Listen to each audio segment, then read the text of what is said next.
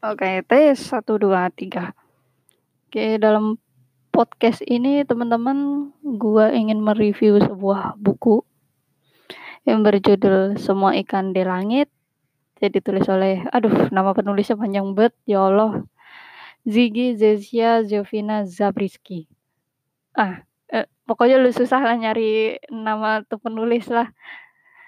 Eee, diterbitkan oleh Grasindo, tahun terbit itu gua dapet tahun 2017. Tebal buku 261 halaman. Oke. Eee, di buku ini sangat menarik ya. Di awal yang gue inget nih, ikan-ikan pasti di air. Tapi bagaimana bila ikan-ikan mengapung di langit dan yang kita telan adalah bintang-bintang di langit? Gue suka di awal itu. Nah, kemudian itu aja baru awalnya. Yang membawa kita tuh kepada fantasi masa kanak-kanak tentang penciptaan jagat raya dan penciptaan nasib-nasib manusia oleh tokoh ini namanya beliau yang menciptakan keajaiban-keajaiban ini dengan apik dan mendalam. Penulis juga mengajak kita untuk berpetualang bersama Bus Damri melintasi ruang dan waktu. Gila. Fantasi kita banget sih melintasi ruang dan waktu. Dan udah dibunuh oleh realita. Kenyataannya begitu, Bro.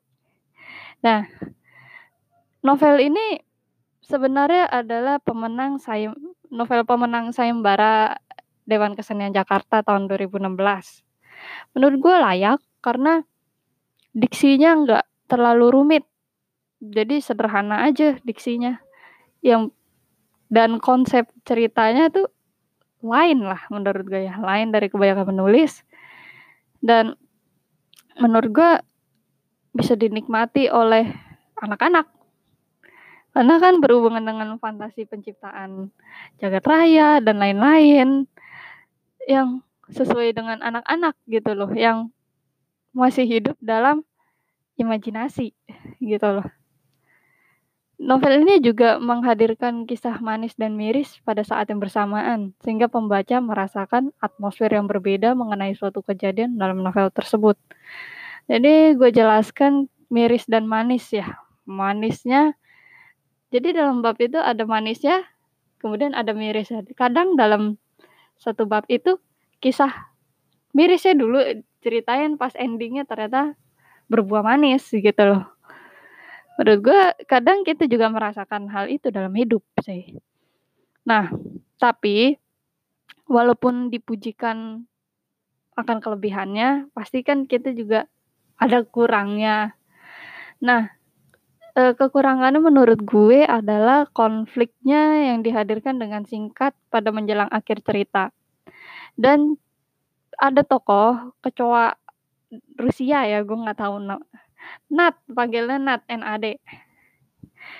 Nah, cara beliau membunuh kecoa Rusia yang menggunakan yang meragukan sih, maaf, yang meragukan penciptaan keajaiban beliau yang sangat hukum, gue tanda kutip hukumnya ya, yang sangat hukum sekali. Uh, lu tahu kan uh, sangat hukum gue tanda kutip adalah menggunakan hitam dan putih saja. Kalau salah ya salah, benar ya benar, kayak gitu. Sebenarnya enggak se sederhana itu. Tuhan itu nggak sesederhana itu. Kadang kita juga nggak ngerti Tuhan itu bagaimana kan, bagaimana dan apa. Dan kemudian cerita yang dalam novel ini bukanlah keutuhan cerita yang menghubungkan antar bab begitu.